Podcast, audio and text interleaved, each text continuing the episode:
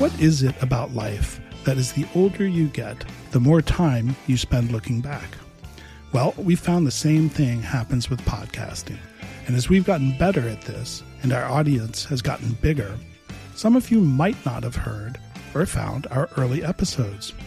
As we near 150 episodes, it can be a bit of a pain in the backside to scroll that far back in your app. So we're revisiting some of our early favorites, slightly edited, in a new regularly recurring series we call In Case You Missed It. Our guest today is Emily Lordi, who wrote a book on Donny Hathaway live for 33 and a third series. And welcome, Emily. Thank you. Happy to be here. Well, congratulations on your book, first of all. It's one of my very favorite albums, and it's one that I can remember exactly where I was when I heard it and who turned me on to that album. Is that a similar case with you? Yeah, certain certain moments, certain songs for sure. Mm-hmm. One of the great side benefits of your book, and I dug deep on Amazon, nothing there. So this kind of serves as the only biography of Donny Hathaway out there. I'm wondering if that was part of the pitch to 33 and a third, or did it just kind of happen once you start writing? No, that was definitely intentional. I noticed that there was a gap in the literature on Donny Hathaway, and I sought to fill that. So that was definitely part of the pitch that I made as I was proposing the book. But hundreds of people would submit proposals, you know, once a year. So yeah, that was one thing that I hoped would distinguish my proposal was that Donny Hathaway, despite the fact that he is such an incredible and incredibly um, influential artist in 20th century popular music did not have anything like a, a, biography, critical biography, or even really very much information about him. There are a couple of books of poetry devoted to Donny Hathaway that precede mine. So mine isn't the first book about him, but it is a nonfiction book and I really tried to bring in as much information as I could about his life and work. There's still, I should say, a full length biography to be written about Donny Hathaway, at least one, if not multiple biographies from various angles. And those would just require more time and resources and like going out and actually talking to people. I mean, it would be amazing to talk to, you know, people who might have studied alongside Donny at Howard, for instance, in the late 1960s when he was there. It was only after I published my book that I was able to connect with his wife, Eulalia Hathaway, interview her. People like that who have incredible stories about him should be tapped and talked to for the, the other information that they can provide about Donny that I wasn't able to get to in this book. But that's a long way of saying yes, it's the first. Well, it's a nice, tidy little biography, though. I learned a ton about it because there wasn't that much. And he was a complicated person, and his music, as you mentioned, is, you know, profoundly influential. People who haven't heard of them when I play that live album, which is always where I start, they're blown away. You know, it's just one of those mm-hmm. touchstone records. Yeah, yeah, exactly. One of the things about live in particular is it it has a lot of church in it. Yeah. You also mentioned that this record was in nearly every black household in America. I'm curious if it resonated more deeply than, say, Motown or Curtis Mayfield or others, and why there was that connection to this record in particular. Right. Well, to start with the question about the church or the the insight into the church, I, I think that's a great way to put it. There's a lot of church in this album and in his live performances. So even though obviously he's recording and performing in these secular venues, the Troubadour in Los Angeles for side one, and then the Bitter End in New York for side two, he's making these into sacred spaces, um, spaces of ritual and spaces of worship. I, I, always think of Donny Hathaway as, in some ways, testifying to the, the power of God through the power of music, you know, and that's kind of what, what gospel music is about, right? It's about, you know, creating this beautiful music that is supposed to reflect the greatness of God and encourage other people in believing that that things are going to be all right you know, somebody calls gospel music a testimony to good news and bad times. So you hear that in Donny Hathaway's music, and the church was really important to him, I think, not just that philosophy of we are going to get through this as a people, I should say. And that's the other thing that's very important about it is that collective ethos that you hear in bringing Black talk into the album, featuring all those different musicians, making sure that everybody has their turn in the spotlight, and then, of course, bringing the audience in. So all of those gestures toward other people are fundamentally kind of gospel um, or, or church rooted gestures. The other thing to say about it is that there's like a politics to that. That to say black music draws on the church is a resource that is historically available to black people. And that, you know, a lot of people in that era, part of what was so powerful about drawing on the church, whether you were a jazz musician or a soul artist or a gospel singer or whoever, was to say, you know, this is something that black people can claim and that really can't be appropriated. If you didn't grow up here, if you didn't experience this, if it isn't in some ways really really deeply ingrained in you and this communal kind of spirit, then you're probably not going to get in on it. So there's a way of suggesting or kind of marking a cultural specificity that Donny is performing that when he is, is bringing the church into his music. Certainly, the black experience in church is very, very different. I grew up with the, the Roman Catholic Church and masses in Latin and I would much rather go to Donny's church. I'll tell you that. One. it's it's just so joyous. You can hear that community. You can hear the connection. Yeah, exactly. You know, and you hear that in Curtis Mayfield's music too. And, you know, songs like Move On Up were incredibly important, you know, to Black communities and, and were taken as anthems. You know, it wasn't just like, I'm going to move on up. It was like, we as a people are going to ascend, you know, whatever that meant. And people could interpret that in different ways, whether that was like, you know, in part maybe it was class mobility, right? But it was also like moving on up into a better world and really trying to ascend to these kind of higher levels of Black consciousness, of spiritual consciousness that were just going to make people as a whole really, you know, there, there were some grand ambitions at this as revolutionary moment, you know, which is about which is about world making, which is about really fundamentally changing things, not just for Black people, but for humanity as a whole. I guess what I'm describing is this interesting mix of everyday people kind of humility and, and modesty, right, that Donny embodies. Like, but you know, he he does embody like the kind of guy next door type of vibe. But then there's also on the other side of that, you know, this incredibly powerful ambition and aspiration toward uh, kind of spiritual betterment, collective transcendence. Yeah, and you mentioned that. I thought you wrapped it up nicely when you talk about soul music in particular. It embodies a mixture of spirit and craft.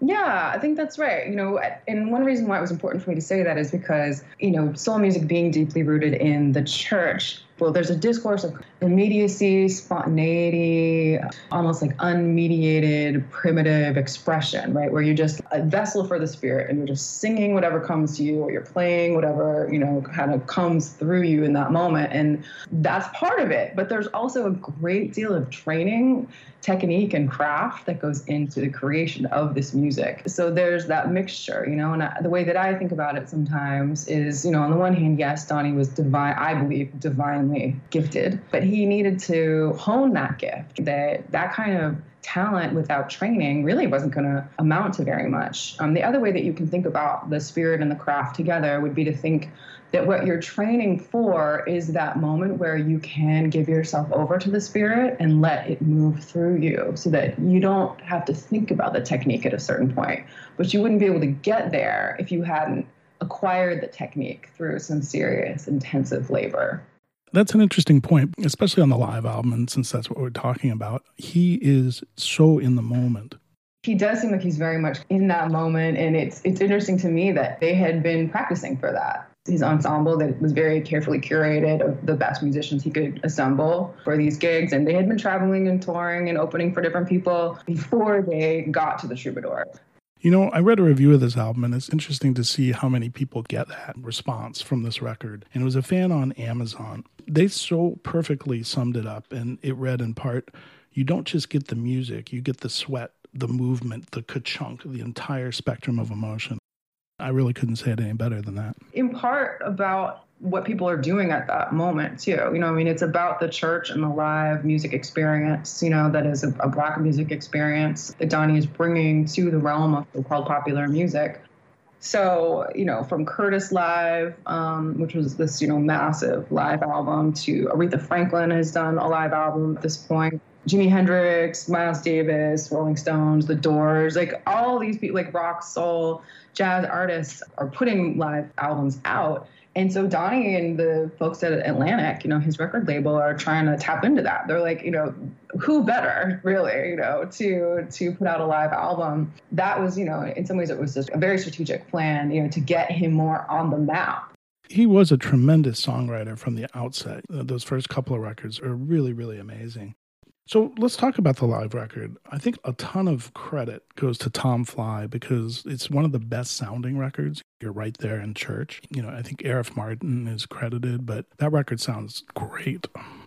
Uh, he was a sound engineer, right, for the bitter end sets. He talked about it being such a challenge for him because that venue is so crazy. Like, it had all these things that were not ideal. It wasn't an optimal space in which to record a live album. And so he, they had to, you know, do all these technical workarounds in the moments leading up to the, the sets to make it sound right. I mean, just even to like make it sound okay, never mind to make it sound, you know, as like beautiful as, as it actually does. And there there's some work that they did, of course. You know, they, they you certainly can't add the sound of the crowd. You know, you can't, you know, all of that stuff was truly authentic to the moment, the way that people sing along, clap along. I agree with you that, that Tom Flye is one of the kind of unsung heroes of that particular album um, and did a lot of work on other on other albums as well. Yeah, very good reputation, and, and that record is a high point, I would think.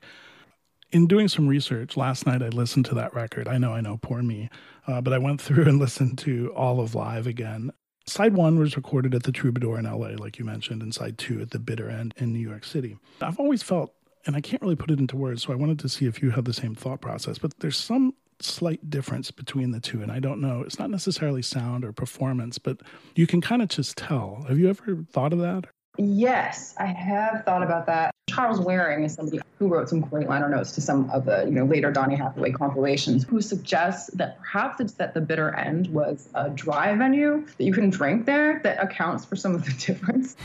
They're not as loose as the the folks at the Troubadour, so that might be part of it he is playing slightly different songs at the bitter end, or that the songs that they choose to include anyway from the bitter end are slightly different. And perhaps it's that they didn't, how familiar the audiences might have been with the songs that were included from the different venues. One of the things that you also explore, it's one of the things that is so great about live, is Donny's tendency towards cover songs, particularly in the live setting. Maybe he kind of crawled into those songs or even hid behind them, but he did a lot of cover songs. I wonder what you thought of that because he was a great songwriter, but in the live setting, he really excelled at the cover songs.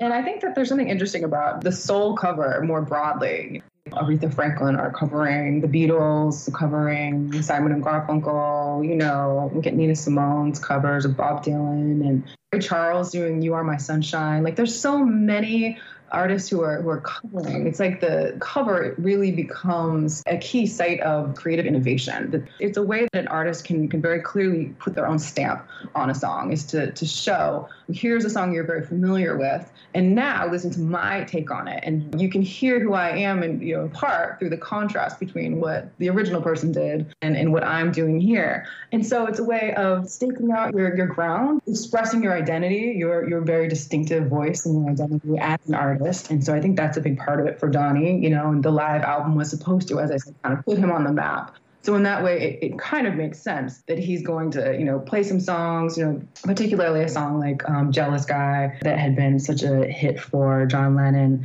um, and instead Marvin Gaye's "What's Going On" is probably the, the best, really the best example of this because it was such a massive hit, and Donny opens with it fearlessly, saying, you know, like you think you like that, here's my version of it. And so I think, yeah, in some ways, like showing the incredible genius that he had at, at hearing how, um, in some ways, much better a song could be. He, he really showcases that. In, and it makes sense that he does that on this album because the album itself is supposed to be this new kind of moment of emergence for him. Yeah, the other thing that you said that was really interesting the idea that the cover becomes almost a cover for him or like a, a veil behind which he can almost hide. And I think that that's probably a part of it too that there's a poet and critic and philosopher uh, ed pavlich who wrote one of the volumes of poetry on Donny that i mentioned. And i talked to him for the book and he suggested that in some ways because Donny especially later in life because he was sort of mentally unstable and it was hard for him to perhaps know where that distinctive core identity was you know just in his sort of mental world Ed Pavlich suggests that the cover might have been a helpful place for him, a refuge in some ways. Like he didn't have to say, here's my own original composition, you know, that's coming out of my soul, because maybe that soul wasn't always easy for him to pinpoint. But he could say, here's my version of somebody else. And so that, that sense of kind of personality with, with somebody else that could become almost like a support, that you're not in this alone. And, you know, when the you is kind of hard to articulate anyway, you know, to say, look what I can do with this other person's work might have been a comfort and a consolation to him. And you mentioned what's going on, which leads off live. For most people, that's the first thing you hear. That might have been a track that I would designate no one should ever cover this again. and then Donny goes out, he matches it, and he might better it. It's got the street vibe, the church vibe, and, and Marvin's was definitely more measured. But Donny just goes off. Yeah, yeah. I mean, it, it really becomes a kind of passionate plea. Like, what is going on? The decision, though, to, to open the set, to open the album with that song, you could read it in a couple different ways. And one is a gesture of humility, saying, like, okay, you might not know me and my music, but here's a song you certainly will know by Marvin Gaye, and I'll play it for you, and it'll be really good. But I think it's more like a badass gesture, really, saying, like, oh, this song, this is a massive hit. I'm coming for you, Marvin Gaye. Like, mm-hmm. You're listening to All Music Podcasts, a member of Pantheon Media. Hey, Pantheon listeners, Christian Swain here. You caught me just finishing up some editing on Getting Real with John and Beth. I want to share my first experience with Factor Meals for you. I think you'll find this interesting because I bet the same thing happens to you. I had just received my first shipment from Factor Meals the other day, and I was excited to try one of the prepared restaurant quality meals for myself. Anyway, I was working away and noticed it was very late and it was my night to make dinner. I jumped up and headed to the kitchen, went to grab the ingredients for the dish I was going to make, and realized I was missing a prime ingredient. Well, I could make a run to the store, or I could make one of my new factor meals. Actually, the choice was easy. I grabbed a cavatappi, an Italian style pork ragu with garlic broccoli, heated the oven per instructions, and minutes later was enjoying a very delicious, nutritious, and dietitian approved meal. It really was everything Factor Meals said it would be. No prep, no mess meals. Factor Meals are 100% ready to heat and eat. Take it from me and head to factormeals.com slash pantheon50 and use the code Pantheon50 to get 50% off. That's factormeals.com slash Pantheon50 and use the code Pantheon50 to get 50% off. Hey, Pantheon listeners, Christian Swain again with something every podcast listener and music junkie needs to hear. As I'm sure you can guess, I listen to a lot of podcasts. I also listen to a lot of music, so having high quality headphones and earbuds are absolutely critical to my day. Oh, and I have numerous pairs. In fact, I have a junk drawer of used devices that have bitten the dust, so I've tried them all. Recently, I was sent a pair of earbuds by Raycon, and the first thing I noticed was the cost. Uh, looks like their products are about half the price of other premium brands. Okay, that's cool. And the reviews seem pretty stellar. Okay, checks that box. So I got my Raycon everyday earbuds. A nice packaging to open, and what I immediately noticed were the pack of ear tips for sizing. Uh, I'll tell you, I have small ear canals. Uh, I know a flaw. So to see choices for the best fit, uh, especially while exercising, oh yeah. And yes, they were immediately comfortable. Sound quality was great too. Plus, I have three EQ options that I love because I like more bass in my music and less in the podcasts. Eight hours of playtime for the battery is great as well. Surround sound, noise canceling, and awareness mode all included. I think I'm in business. And I just realized I've had them in all day. Like I said, super comfortable. Go to buyraycon.com slash Pantheon today to get 20% off your Raycon order plus free shipping. That's right. You'll get 20% off and free shipping at buyraycon.com slash Pantheon.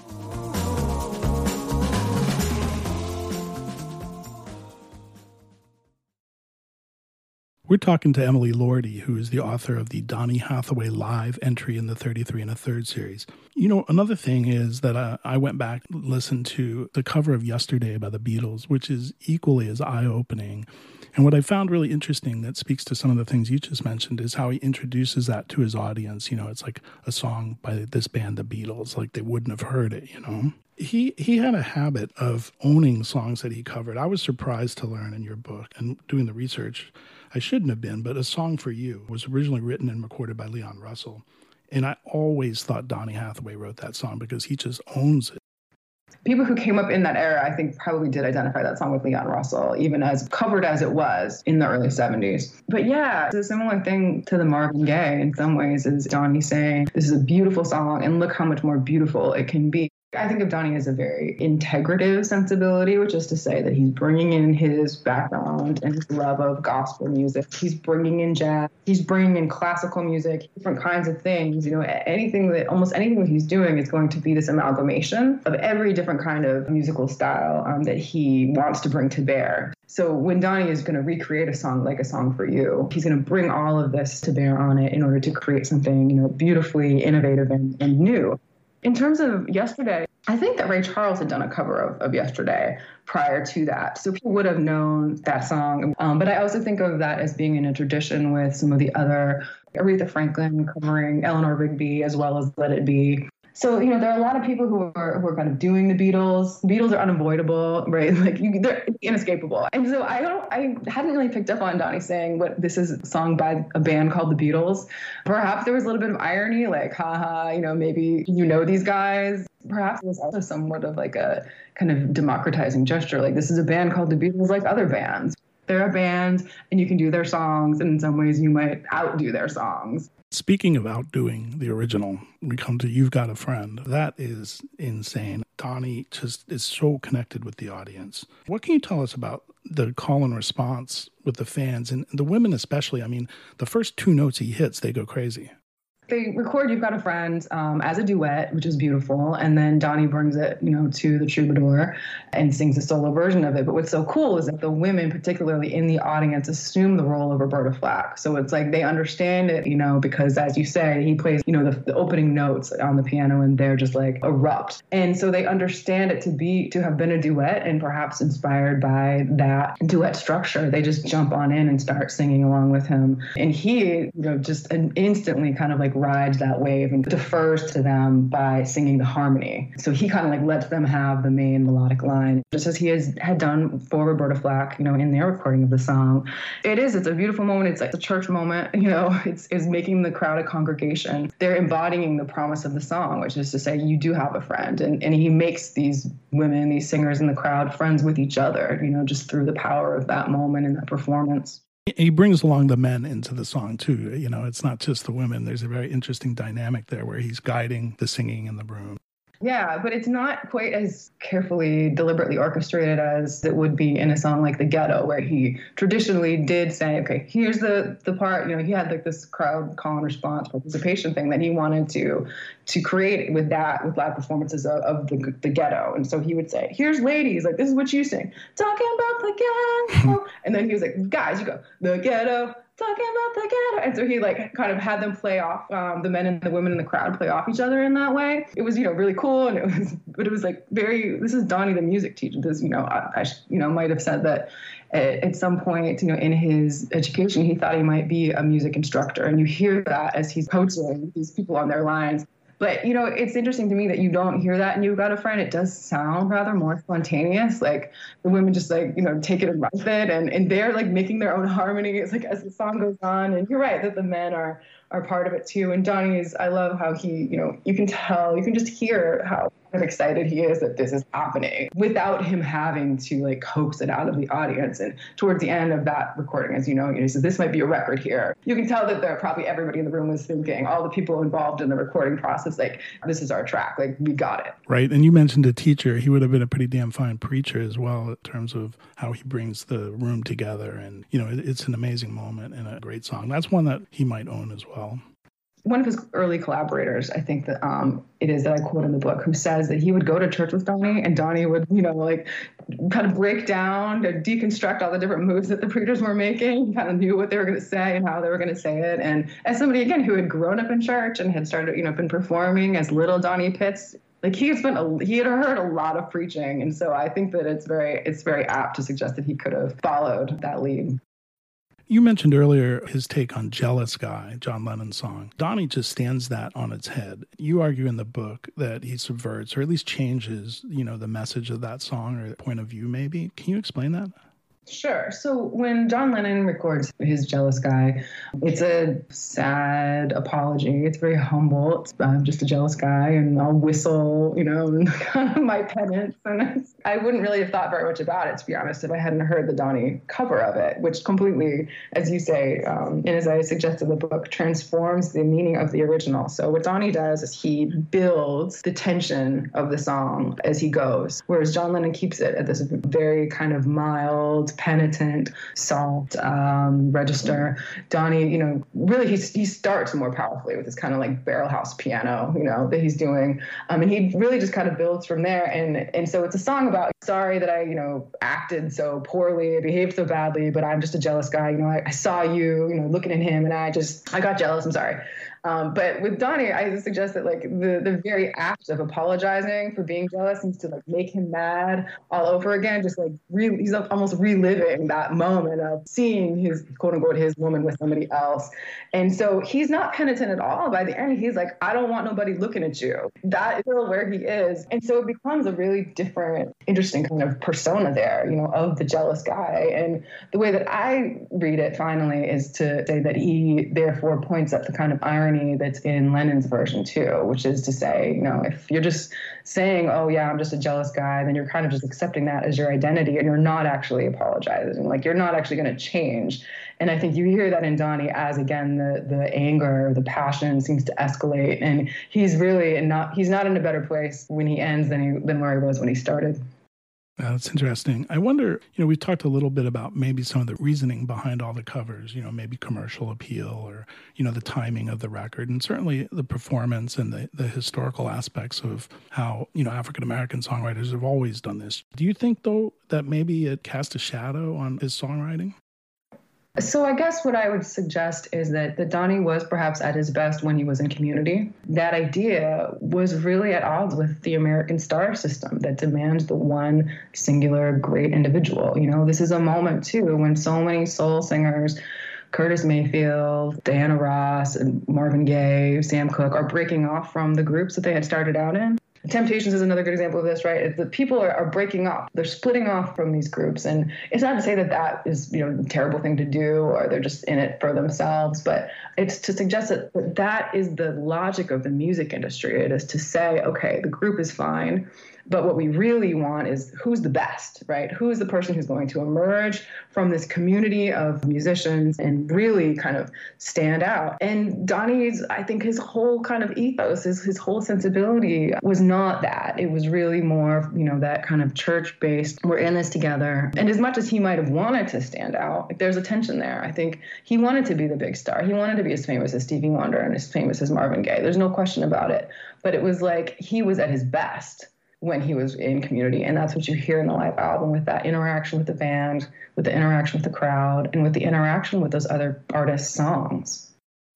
So, unfortunately, the end of the story is tragic. Donny had been diagnosed with paranoid schizophrenia. It's just a true karmic screwing over that musically this guy could connect with anyone and bring everyone together. Yet in the end, he's kind of all alone the disease is so isolating and so scary and so hard to explain to anybody that yeah yeah i think he, he was very much alone with it. Mm-hmm. you know there are several theories about his death. The official version is suicide and he jumped out of the 14th floor of the essex hotel.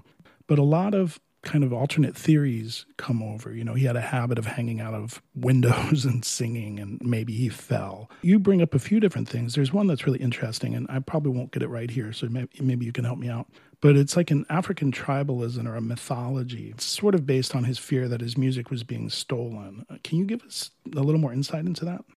So he wasn't well like they had gotten him out of the out of the hospital in order to come record these albums. And his his wife Eulalia still says to this day he shouldn't have been working. You know he was high, heavily medicated just kind of out of it. But you know as was his way he could do music. He could he could come alive and kind of be i think more himself anyway you know at the piano and, and in that setting um, with the artists that he knew and loved. And he loved Roberta Flack. So But anyway, there was a moment where he runs out of the studio allegedly and is kind of found like crouching and shaking in the corner, and he's they, they say what what's the matter, and he says it's it's white people are stealing my music, and it's this experience that he's having that he's narrating from within his troubled mind that his brain is hooked up to the wires, and that white people are stealing the music through this direct channel into his brain, and so and perhaps this is kind of obvious, is that this was not just a delusional fantasy. You know, it, this is this is the history of American music, and so it came to him probably in this particular kind of distorted way. But that there's a there was a real truth to that. There was a real kind of nugget of that I that I wanted to suggest that the live album is trying to kind of defy. That I mentioned the gospel roots, the church roots of that album. That are things that if again if you didn't kind of grow up as a part of this community, you can only get to a certain extent. There's a way in which people from the outside can't steal that, can't really take that from you, and that that is part of the power of the live album and the power of Donny Hathaway's legacy, I think, for later African American musicians. What I do think is that there's one, there's a certain way that one could read, if it was a decision to leave the world, that one could read it as a desire to escape suffering and to ascend to a higher plane of divine being um, and that you could read that through a kind of African American folklore. Um, the story of the flying Africans, you know, it, there's very many versions of it, but in one, it's, it's just that, you know, people stolen from Africa are being brought over, and at a certain point, you know, they either arrive here, you know, on American land or are, are just, you know, in sight of it and, and kind of turn around and just fly home, as as they say, you know. And I think about Donny as flying home, and as in that way, kind of keeping sacred and safe that that beautiful jewel of his heart and of his music um, that had brought so many people together and had moved so many people. You know, that way of saying like I'm not going to live with the suffering, and that there's there's something that I'm taking with me um, that that cannot be that cannot be claimed, that cannot be stolen, that cannot be tarnished, and so I'm I'm taking it with me and I'm flying home. And there's a line from You've Got a Friend that, you know, after hearing that, that really resonates a little more deeply where he sings um, about stealing your soul. And then he says, But don't you let them. Yeah. You know, when I hear these stories and, you know, certainly the reality of, of how it ended, it's, it really just makes me want to put on the record again. There's just so much life and joy and community on that record. But the live record is the one I always come back to. Me too. Thanks for that insight into You've Got a Friend, too. That's really beautiful. Well, thanks for going backwards in time with us for this episode of In Case You Missed It. We're going to try and keep this going every other week. And don't forget, if your app only shows you 20 episodes or so at a time, check out our brand new mobile friendly website, allmusicpodcast.com, where all of our shows are instantly available at your fingertips.